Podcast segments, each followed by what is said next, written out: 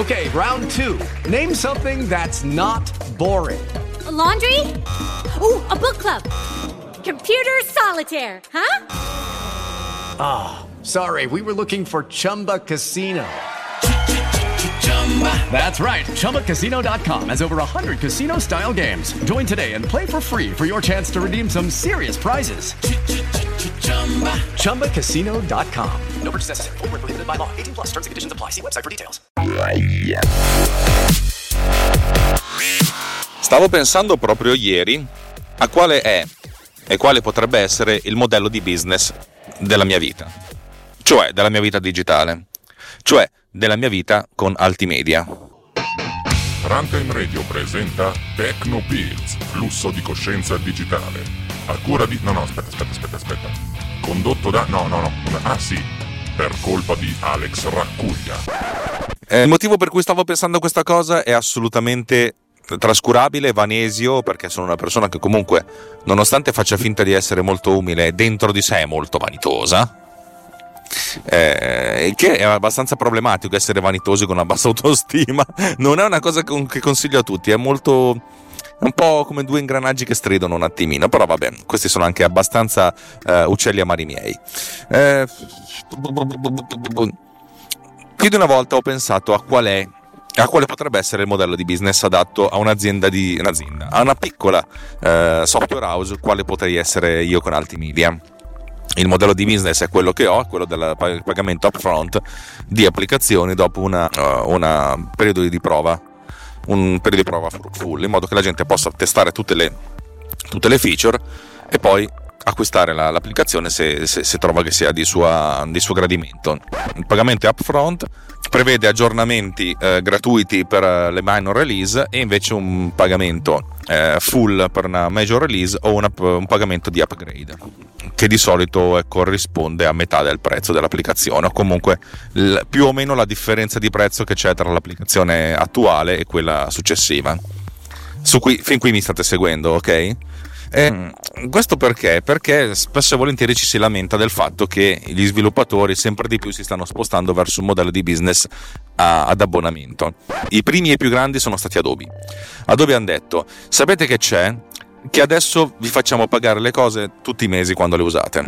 Questa cosa ha fatto girare i coglioni a tutti veramente a tutti quanti. Non c'è nessuno che abbia detto sì, ma però eh, c'erano i giornalisti e qui voglio, voglio scagliare una, una, una, pietra di quelle appuntite contro i giornalisti. da avvocato te lo sconsiglio, te lo sconsiglio, te lo sconsiglio. Spezzare una lancia in testa a un giornalista del, dell'informatica, perché spesso e volentieri molti giornalisti, soprattutto informatici, parlano di cose senza capirle. Per cui il comunicato stampa di Adobe ti diceva: eh, di solito la gente spende 600 euro, 600 dollari all'anno per gli, gli aggiornamenti Adesso vi facciamo il pagamento in 10 rate da 60 dollari, però se le pagate tutte insieme sono 600, alla fine il costo è lo stesso, cosa vi cambia? E i giornalisti che volevano pontificare, eh ma il costo è lo stesso, cosa vi cambia? Non fate barboni.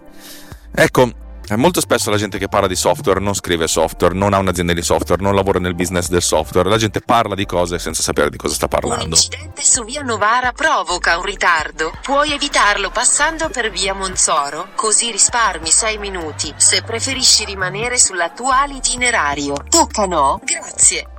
Capite, capite con chi ho a che fare io? Con, uh, con Google Maps. Va bene tanto la strada non è quella che devo fare, però ma che fate a fare un incidente di martedì mattina? Dovete mettervi d'impegno.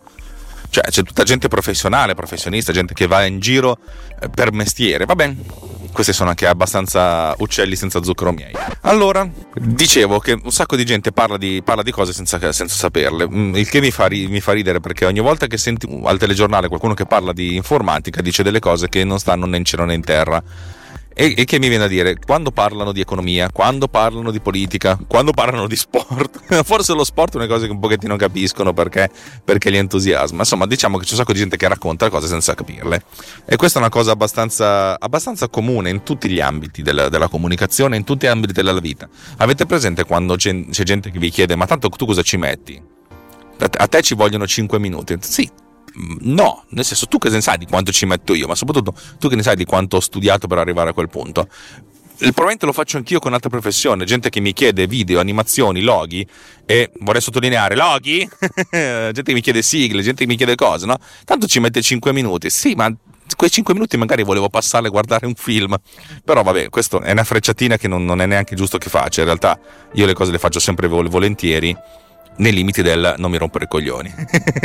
Sto diventando stronzo. Da avvocato te lo sconsiglio. Però mia moglie mi sta dicendo che sono uno che dice troppo di sì a tutti e che non, non si valuta abbastanza, però vabbè, le, le mogli hanno, hanno questo ruolo. Allora, Adobe è stata la prima, dicendo abbiamo dei problemi di flusso di cassa. I problemi di flusso di cassa significa che noi, che ne so, a dicembre facciamo uscire il software, a dicembre, gennaio e febbraio, in quel trimestre lì, facciamo tutti i soldi dell'anno, che è un problema, perché ci gestiamo male, abbiamo delle cose, dobbiamo cambiare il modo di fare questa cosa e dobbiamo far sì che il flusso di cassa sia costante continuamente. E hanno cambiato questo modello di business e siccome le, le, le applicazioni Adobe sono abbastanza più che uno standard sono col modus operandi penso a Photoshop ma a Photoshop sì penso a Premiere sì penso ad After Effects sì ma pensate a tutti quelli che usano InDesign o Illustrator, che sono abbastanza dell'unica scelta, cioè nessuno al mondo, che io conosca, fa impaginazione senza usare InDesign. Punto. Cioè non c'è alternativa, non c'è un'alternativa fruibile. Tutti dicono sì, ma quell'applicazione open source. No, non ce n'è. È, lo, è, è, è, l'unica cosa. Se tu fai una cosa che non è eh, in design, la gente ti guarda dicendo: ma, ma, sei scemo? Sei un morto in culo? Ma soprattutto stai facendo una cosa con uno strumento 100 volte inferiore, che ti dà 100 volte meno le possibilità. Insomma, non ci sono, non ci sono alternative. Come quando, quando ti parlano: sì, ma GIMP è un'alternativa a Photoshop. No, non è l'alternativa a Photoshop, è l'alternativa per chi non può spendere soldi. Punto. Voi potete dirmi qualsiasi cosa, ma è così. Non c'è alternativa. Magari c'è Pixelmator, sì, ma la realtà è che quando devi lavorare con altra gente, quello è, quello è l'unica cosa. Ti passano il file Photoshop, ti chiedono di, di ridargli il file Photoshop e voi potete dire sì, ma quell'applicazione X salva i file, sì, ma non è la stessa cosa. Dovete usare quello standard lì, è lo standard de facto e Adobe su questo ci si è seduta. Adobe potrebbe dire possiamo anche dimenticarci di aver fatto Audition, tanto non lo, non, cioè, lo usano in tanti, ma non è, non è, la loro applicazione vincolante. Forse il, il dittico Premiere After Effects, e io sono uno che usa After Effects, però usa, è l'applicazione che uso di più nella, durante, durante, la mia vita, forse Xcode, però per dire l'applicazione con cui, con cui faccio la, la, con cui vivo è quella. Però sono altre le applicazioni di Adobe. Insomma, Adobe ha in mano le palle del mercato e ha detto: sapete che c'è? O è così o è così. Un po' come dire: vi faccio un'offerta che non potete rifiutare. E non rifiuterete, e nessuno l'ha rifiutata. E loro si fanno i loro belli, bei soldoni, giusti, sbagliati, buoni, cattivi. E non sta a me deciderlo. Eh, ci sono alcune cose di Adobe che, che, che non mi trovano d'accordo ma fanno dei grandi software, fanno dei software talmente grandi, talmente enormi che ci sta che abbiano delle idiosincrasie chi più, chi meno. Loro sono stati i primi. E poi, e poi sono venuti tutti gli altri, perché in realtà lo sviluppatore indipendente, e adesso mi abbasso un pochettino di livello, perché in mezzo ci sono gli sviluppatori semi-indipendenti, cioè le grandi case di software che non sono Adobe, che non sono Microsoft, che non sono, che non sono Apple, insomma sono tutti sviluppatori che magari fanno eh, app a pagamento eh, oppure app brandizzate tipo Facebook. Facebook non vi fa pagare la sua app, e, po- e però credo che impieghino risorse infinite per svilupparla. Vabbè, insomma, eh, sono arrivati gli sviluppatori un po' più sotto che hanno detto, eh, in effetti, quando noi lanciamo una nuova applicazione abbiamo un flusso di cassa, abbiamo delle revenue e poi basta.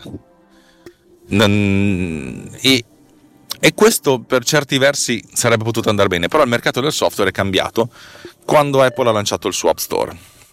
Ve lo ricordate? Hanno fatto la, il lancio e c'erano le prime applicazioni in vendita, erano dei videogiochi che costavano 9,99 Tutti dicevano, minchia, ma è poco. Perché la gente era abituata al Game Boy che avevano applicazioni, avevano giochi che costavano 40-50 dollari. 9,99 per un gioco della Sega, che si pronuncia Sega, ricordatevi, perché Sega sta per Service Games, ok? Non sta per Sega è giapponese, 9,99 però poi a un certo punto hanno detto sai che c'è? Io faccio un gioco. E lo pubblico a 7,99 che così costa un po' di meno di quello di Sega. Magari non è bello altrettanto però la gente oh 9,99 7,99 è arrivato un altro facciamo 4,99 facciamo, a un certo punto hanno detto facciamo 0,99 E vediamo chi vince. Era le- l'era, l'era dorissima, non l'era d'oro, l'era dorissima delle app. C'è gente che veramente con 99 centesimi faceva i milioni, perché ce n'erano poche e quelle- ed era un mercato nuovo, un- la gente diceva, oddio ci sono le app, possiamo acquistare un'app a 0,99? Ma sì, cazzo mene. In Europa è diverso, in, in Italia è diverso, ma negli Stati Uniti le app da 0,99 te le comprano soltanto così, ti danno il 0,99 non se la scaricano neanche, per dire, oh mi sono dimenticato di averla comprata e la gente si faceva i soldi. Questa cosa qua ha ammazzato il mercato perché a questo punto la, il- l'asticella di riferimento per le app era 0,99 dollari. Un caffè. Ora voi capite che avete voglia di mettere insieme dei caffè per, per guadagnare qualche soldo. Perché poi insomma sviluppare un'app diventa sempre più complesso perché ci sono sempre più variabili in mezzo. Gli sviluppatori indipendenti hanno- sono morti, sono più che altro si sono, si sono autoannientati perché questo corso a- al ribasso del prezzo ha fatto sì che a un certo punto gli sviluppatori dicessero ma sai che c'è? Cioè, piuttosto che non far la fame faccio qualcos'altro e sono andati a lavorare per altri, da indipendenti sono diventati dipendenti. Qualcuno è rimasto, ma sono una piccola quantità. Però, insomma, il mercato era assolutamente un mercato che non era sostenibile. Cioè la gente diceva io non ci arrivo a fine mese. Magari lancio un'app e faccio 10.000 dollari, to, per dire.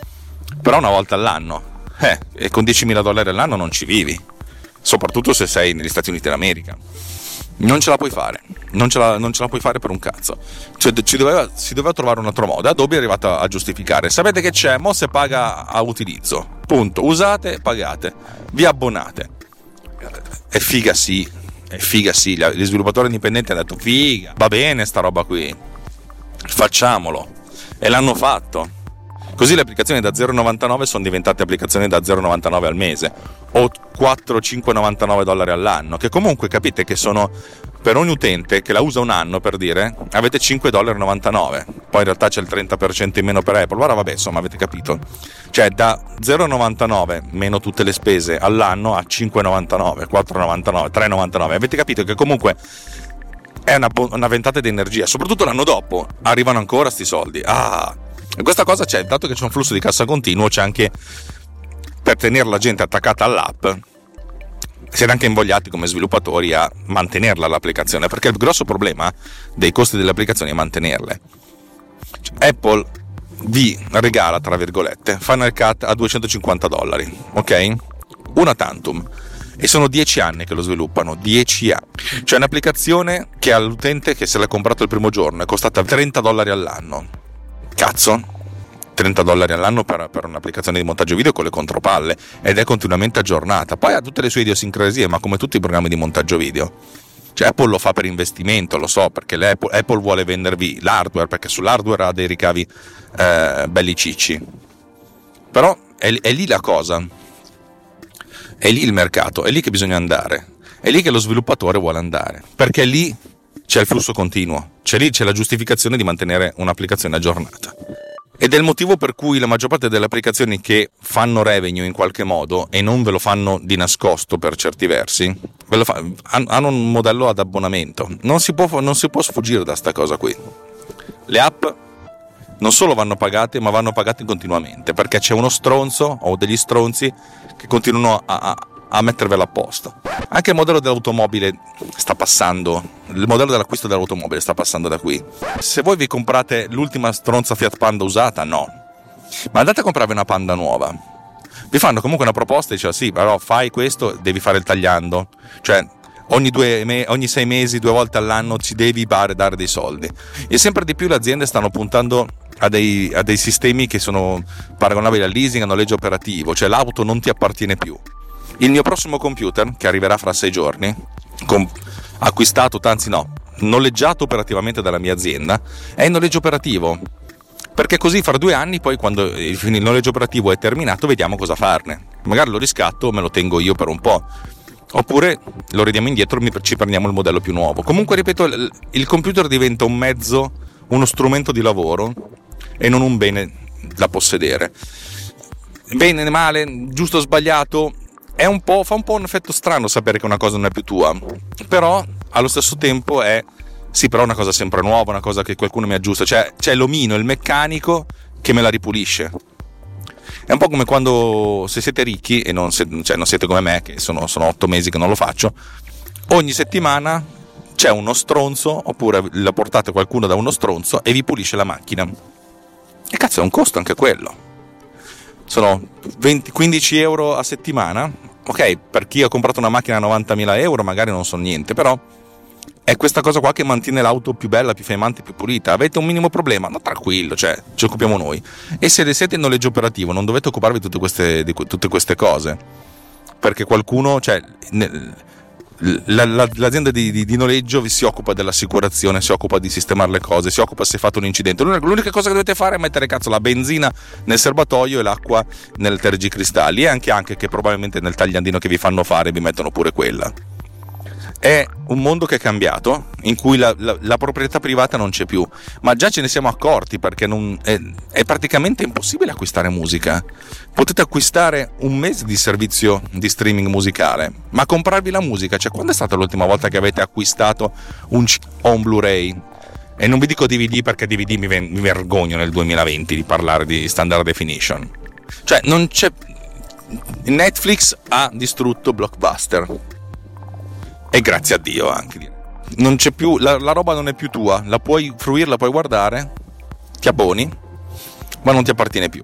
Eh vabbè. Non, non, bello o cattivo non, non, lo so. Però questo spiega il modello di business dal punto di vista di, di, dei creatori di contenuti, soprattutto dal punto di vista dei creatori di, di servizi, di applicazioni. Perché ci sono le applicazioni a, a, noleggio? Perché di sì? Perché è l'unico modo per una, per una, per un, per una software house per cercare di sopravvivere. Altrimenti la software house smette di fare applicazioni direttamente per il pubblico e le produce per, le, per qualcun altro che gliele paga. Applicazioni corporate, applicazioni private, applicazioni che i grandi brand distribuiscono perché? Perché serve al brand. Ok, della parte economica se ne occupi qualcun altro, noi ci occupiamo soltanto della parte di sviluppo. Eh, tutto questo è chiaro? Ok, e fin qui ho parlato di 17 minuti e mezzo, assolutamente del nulla, per arrivare al punto eh, definitivo, nel senso Qual è il modello di business che seguo io? Allora, io non ho intenzione di fare applicazioni eh, in, a noleggio, in abbonamento. Eh, una volta ho letto, ho letto, un articolo, anzi più di una volta ho letto un articolo su qual è il modello di business giusto per me e insomma questi la puntavano più sul mercato mobile, che è una cosa diversa, mobile e consumer. Io sono più un... Eh, le mie applicazioni sono business to business, nel senso che io produco applicazioni per chi produce contenuti, mettiamola così, per cui non è il cliente finale, ma è, sono strumenti in mano a chi produce contenuti per il cliente finale, ok? Eh, dicevano questi qua, la, se un'applicazione viene lanciata sporadicamente, una volta ogni tanto, allora falla pagare upfront, cioè nel senso la fai pagare una volta per tutte. Se la tua applicazione viene eseguita continuamente, cioè è un servizio che usi più spesso, allora falla ad abbonamento. Sì e no, sì, questo proprio dal punto di vista mobile. Dal punto di vista del mio, lavorando con, eh, con, con professionisti, faccio molta fatica a pensare di, di fare un'applicazione in abbonamento, anche perché l'abbonamento quanto dovrei farlo pagare? Un abbonamento a Bitmark, cosa faccio? 3,99$ all'anno? Diventa, diventa, complicato. Ho deciso di fare degli, degli, pagamenti upfront perché poi ho visto che sì, il momento del lancio, per quanto io possa fare pubblicità, marketing, sono comunque un povero stronzo sfigato che non ha soldi da investire in questo, per cui tutto quello che ho fatto è stato un po' di dindi in eh, Google Ads e contattare alcuni youtuber alcuni eh, blogger di cui mi hanno risposto soltanto il 30%, forse anche meno. Questo posso fare e il giorno del lancio, la settimana del lancio è stata una settimana notevolmente divertente. Adesso sono tornato a un, a un insomma, ha una dimensione abbastanza di regime, però dato che è un'applicazione che serve piuttosto spesso, la gente la cerca, quando ne ha bisogno la trova e se la compra, per cui il mio modello può, può funzionare così, diciamo che ho il boom del lancio, però ho delle rep costanti più o meno eh, nel corso di un anno dopo il lancio, poi dopo la cosa si affievolisce ancora di più. Adesso sono a due settimane e mezzo da, da, da, dal lancio di Bitmark 2 e sono ancora aspetta c'è un tizio che vuole fare delle manovre che neanche Fast and Furious che ieri c'era, c'era su, su, su, Italia 1 insomma diciamo che ho questo, piccolo stream costante perché è un'applicazione che serve per i professionisti, non c'è l'hype, cioè, difficilmente la gente se la compra, ah che bello, poi magari mi, mi serve. È un'applicazione che a oggi costa 14,99 doll- 14 euro, che non sono pochi, lo ammetto. 14,99 euro, a questo punto uno li spende se ne ha bisogno, però la gente che ne ha bisogno c'è, c'è. se no se si era comprata la versione precedente c'è l'upgrade a 7,99 mostra- sommando il costo della versione precedente e quello dell'upgrade costa di meno, ma mi sembra anche giusto perché così ho fatto una sorta di eh, regalo di, per chi aveva già per chi aveva già comprato la precedente, nel senso tu sei mio cliente da più tempo, ti do un vantaggio. ho scelto questo tipo di, di, di pagamento perché è quello che mi mantiene il karma giusto, perché così l'utente finale sa che ha comprato una cosa e quella funzionerà per sempre. E ogni tanto mi chiedo ma questa licenza è dura per sempre? Non è che è temporanea. Cioè è una grande paura da parte dell'utente finale del piccolo utente finale. Un'azienda magari non ha questi grossi problemi ma le mie sono applicazioni pensate per il videomaker singolo. Ecco il videomaker singolo ci tiene a questa cosa vuole che la roba sia, sia confinata nel, nel tempo e nelle, insomma in modo che cioè, c'è un pagamento lo prendo eventualmente lo faccio pagare al, al primo cliente che la che, che, di, insomma, che, mi fa, mi fa, un video mont, montato a tempo di musica e dopo ce l'ho lì. E va benissimo, per il karma sono, sono ben contento. L'applicazione viene comunque aggiornata più o meno, nel senso che se, se, non trovo dei grossi bug, cioè non ci faccio niente. Ho in mente due o tre aggiuntine, ma sono delle cavolate, ma che faccio più che altro per me stesso e rilascerò volentieri gratuitamente. Ehm, per adesso diciamo che sono in fase di vivo, vivo di rendita, passatemi il termine, e intanto sto sviluppando altre applicazioni. La più importante è Lokit su cui sto lavorando, che devo dire che ieri mi ha abbastanza salvato il culo. Devo capire come renderla più user friendly nella, nella, nella sua totalità, perché il flusso di lavoro necessita di un minimo di preparazione da parte dell'utente. Eh, che se sei, se sei un po' ordinato va bene, se non sei ordinato devi imparare a diventarlo e questo diventa un po' complicato. Però vabbè, è comunque uno strumento per professionisti professionisti, cioè non, non giovincelli che fanno l'animazione, ma gente che deve fare eh, localizzazioni in maniera piuttosto strutturata. Però questo, di questo ne parleremo in altre, in altre sedi. Questo mi porta alla fin fine all'ultimo capitolo su cui volevo parlare. Uno degli ascoltatori, uno dei membri più attivi del Riot, che è il gruppo di discussione Telegram aperto a tutti, belli e brutti, sono ascoltatori di questo podcast, ma anche di altri podcast di runtime, e che vogliono fare due chiacchiere spesso e volentieri tecniche, ha detto se io fossi in Alex rilascerei le applicazioni come open source. E io mi sono detto, eh? no, veramente questa cosa qua è stata, poi l'ha aggiunto, però insomma, ognuno fa le cose come vuole, eh, rispetto alla decisione di Alex. Eh, e io mi sono detto, eh? Anche ho pensato un attimino alla questione del software libero e mi sono reso conto che di software libero parlano due tipi di persone, accademici e gente che non sviluppa software. E entrambi non hanno delle revenue dirette da parte del software che scrivono, perché gli accademici fanno ricerca e hanno comunque uno stipendio pagato per insegnare. E, e chi fa altro fa altro. Non c'è una correlazione diretta tra impegno e risorse nello sviluppo e, e sviluppo stesso o se c'è comunque è, un, è una ricerca sovvenzionata. WordPress è open source, voi ve lo potete scaricare, cioè, cioè è, è, è, lì. c'è qualcuno che lo sviluppa, sì, c'è un sacco di gente che lo sviluppa, perché, perché WordPress comunque ha un altro tipo di revenue. Eh, vi, vi, fornisce il servizio, per esempio, eh, attraverso wordpress.com di hosting e a pagamento di hosting con dominio, con tutto quello che volete. È una cosa che gli funziona, sì, gli funziona bene, certamente. Eh, ho pensato potrebbe funzionare per me una cosa del genere, nel senso rilasciare gratuitamente i, i sorgenti di Bitmark, rilasciare gratuitamente Bitmark e poi dire alla gente se hai bisogno ti do una mano io. Te lo sconsiglio. Con tutto quello che ho passato per trovare il modo di dare una mano alla gente prima ancora di, che, che, ne avesse bisogno, mi fa strano. Facciamo un conto di quanto, quante ore ho dedicato allo sviluppo di Bitmark se penso a Bitmark 2, credo di averlo sviluppato boh, 100 ore. Ma più che altro perché l'applicazione di Bitmark 2 basata, era basata sull'applicazione di Bitmark 1 e su tutto un insieme di infrastrutture, di framework che mi sono sviluppato nel corso degli anni che mi davano la possibilità di costruire interfacce, di interagire con l'utente, perché questa è la cosa importante, l'interazione con l'utente che deve essere il più fluida, il più, il più delicata possibile, nel senso l'utente non si deve accorgere che c'è una macchina, l'utente deve pensare a quello che deve fare e non a come deve farlo, ok? Se pensiamo a questa parte del software, eh, Bitmark quante ore di lavoro avrà? 1500? Ok, facciamo che togliendo i 100, i 100 finali, 1500 ore di lavoro dedicate a sviluppare, se non Bitmark, tutto l'insieme di applicazioni. Dividiamolo, facciamo che per Bitmark siamo a 400 ore di lavoro e va bene. Bitmark vale 400 ore di lavoro. Ora, io non so quanto guadagnate voi nella vita, francamente non me ne frega neanche un cazzo. Quanto valgono 400 ore di lavoro? Ma soprattutto quanto valgono tutte le ore pensa- passate a imparare a come sviluppare questo lavoro, a tentare, ritentare. Cioè la mattina io mi sveglio, intanto che faccio la cacca mi guardo dei tutorial, leggo degli articoli. Quando mi fermo per pranzo, se non sono da, dai miei genitori o se non sono in compagnia, mi metto anche lì a studiare. Cioè comunque io studio ogni istante della mia giornata e mi sento veramente sempre poco preparato. Ascolto dei podcast che parlano di Swift, per dire. E non è facile, eh?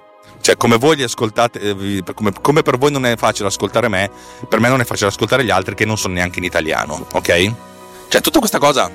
Eh, ma è la tua passione, sì, ma vaffanculo. Anche la figa è la mia passione, va bene, però è diverso. Allora, facciamo. Mettiamo che tra tutto, tra questo impara, l'imparare, eccetera, eccetera, fare reverse, eccetera, eccetera, eccetera, eccetera, eccetera, eccetera, il testing che nessuno ci pensa mai. Sono 500 ore di lavoro per fare Bitmark e sto, non sto, cioè è un eufemismo, potrebbero essere 5000 per quanto mi riguarda, 500 ore di lavoro. 500 ore di lavoro quanto valgono? 10 euro all'ora? Vogliamo fare veramente i buoni 10 euro all'ora? Cioè, Bitmark dovrebbe guadagnare 5000 euro e mi viene da ridere, e mi viene veramente da ridere. Ecco, no. Cioè, nel senso, gra- regalarlo no perché poi sarebbe veramente un regalarlo. Non saprei, non saprei che senso avrebbe, avrebbe avuto eh, farlo, farlo così bene. Cioè avrei potuto limitarmi a fare una, un editor a linea di comando, quello che mi ero fatto ab origine per me, 10 ore di lavoro, me lo tengo per me e poi sti cazzi. Che ognuno se lo, se lo realizzi per i cavoli suoi. Io ho, ho cercato di fare un'applicazione che servisse principalmente a me, ma poi anche a tutti quelli come me. E e per farlo mi sono sforzato di, di, venire incontro alle esigenze degli utenti, dei miei clienti finali, perché li ho considerati come dei clienti. Il supporto clienti, il sito web, le, i manuali. Eh, tutte queste cose secondo me hanno, hanno un valore. Più che un costo hanno un valore. Ed è un valore che se non viene riconosciuto, devo dire che questa cosa un po' mi, mi ha offeso. Un po' come dire, le cose belle che fai regalale al mondo. Sì, va bene. Va bene, il lavoro bello che fai regalalo al mondo. Ma questo un po' meno, cioè nel senso, se io stamattina, ogni mattina impiego circa un'ora ad andare in ufficio, ok? Benzina, sveglia, 9-10 ore di ufficio, tornare a casa, andare a fare la spesa, cioè voi tutta questa roba qui la fareste a gratis. Io no. Anzi, se mi dicessero ti dobbiamo decurtare lo stipendio del, del 50%, direi se parliamone, eh, dove parliamone sarebbe un vaffanculo. No, secondo me il lavoro va, va, va, rispettato prima di tutto. E se non si dà valore al lavoro, non si, cioè non, non, se non si dà un prezzo, perché quello poi è un'altra cosa. Però il fatto di dire quella cosa, tutta questa roba che hai fatto, tutto questo impegno che hai fatto, Alex, eh, devi regalarlo. E dice, perché? Cioè, non riesco a capacitarmene. Eh, se, fossimo in una società socialista, comunista, in cui tutti regalano il frutto del proprio lavoro, va bene, ci sto. Se fossimo in una comune ci starebbe, ognuno dà il suo. Poi però siamo persone un po' avide nella vita, nel... ci sarebbero tutti, sempre la storia, sì, ma io ho dato di più di te. Dovremmo essere tutti molto ascetici per essere, eh, per essere contenti di dare, indipendentemente da quello che riceviamo. Ok? Ma questo probabilmente ha senso nell'amore. La misura dell'amore è amare senza misura, no? Va bene. Nell'ottica di un lavoro, cioè io questa cosa per questa cosa ho, ho, sofferto, ho sudato, mi sono spaccato il culo, ho, da, ho, dato tantissimo di me, mi sono sacrificato, ecco, e sono convinto che è anche giusto che questo sacrificio in qualche modo eh, venga, mi venga ripagato. Io non chiedo niente a nessuno, io ho messo in vendita queste cose dicendo, oh, sono lì, Se le vuoi, te le compri. Ti sostengo, ti, ti do una mano. Se qualcuno mi scrive guarda ho dei problemi, io ti scrivo guarda tranquillo, mandami il file che cerco di capire come aiutarti e il 99 su 100 lo aiuto, nel senso è un, è un aiuto effettivo quello che do.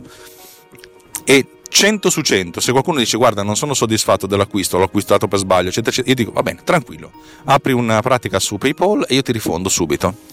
Perché il, karma, il mio karma vale più di 14,99 dollari. Molto di più. C'è uno che si è fermato con un camion in mezzo alla strada. No, adesso ti sposti. Fatica.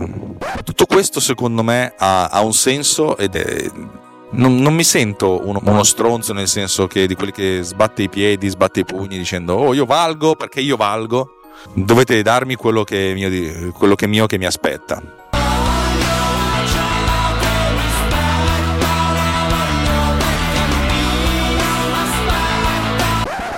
Io credo che di aver creato un prodotto, credo di aver creato un, diversi prodotti, alcuni dei quali hanno un senso e sono abbastanza sicuro che il prezzo, l'etichetta del prezzo che ho messo su tutti questi prodotti sia più che giusta e più che commisurata al loro valore. Mi sembra, mi sembra terribile chiedermi di non farlo. Perché se me lo chiedi, cioè, significa che tutta questa cosa non ha, non ha, non ha un senso. Poi posso, io posso capire che, che tu non, non, voglia capire, non, non, ti interessa capire. Ci sta o che te ne frega di me? Io sono l'ultimo stronzo ho un carattere di merda. Mia moglie mi dice sempre che ho un carattere di merda.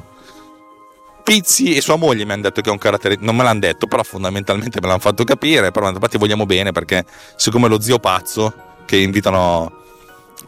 Che invitano alle feste è pazzo, però è comunque lo zio. Potete dirmi non far pagare software per altri motivi, non perché ho un carattere di merda, però.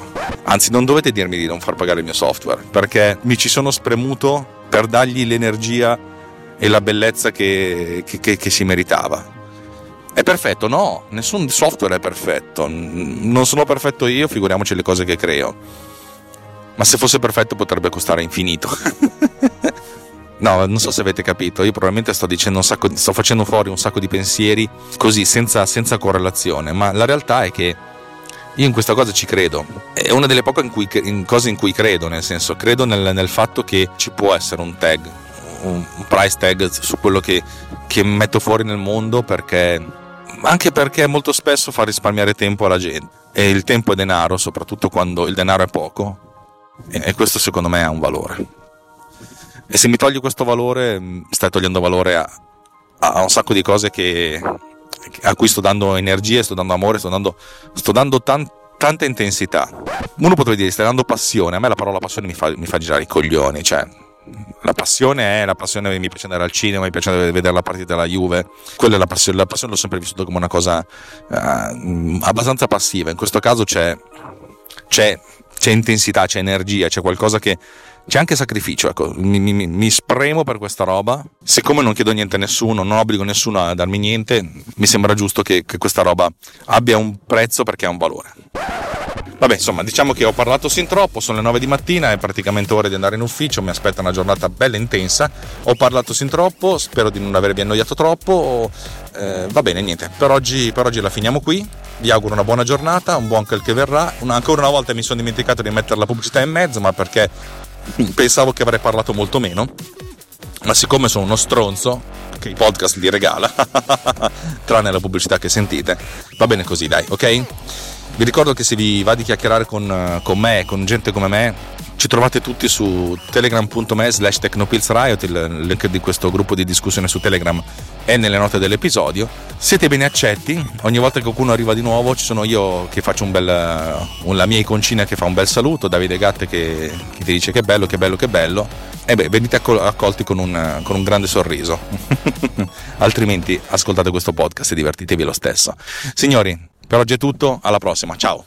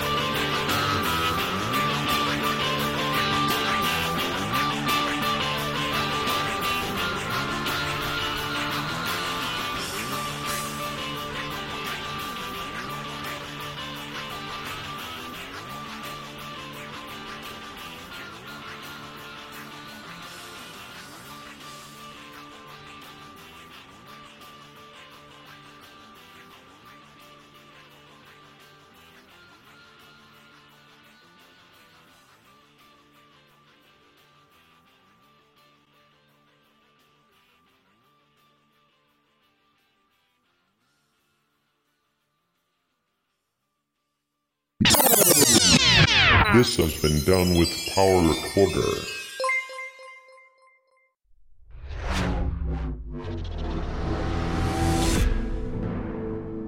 This podcast is edited with Producer. Discover more at ultimedia slash producer. ulti.media slash producer. P-O-D-U-S-C-E-R.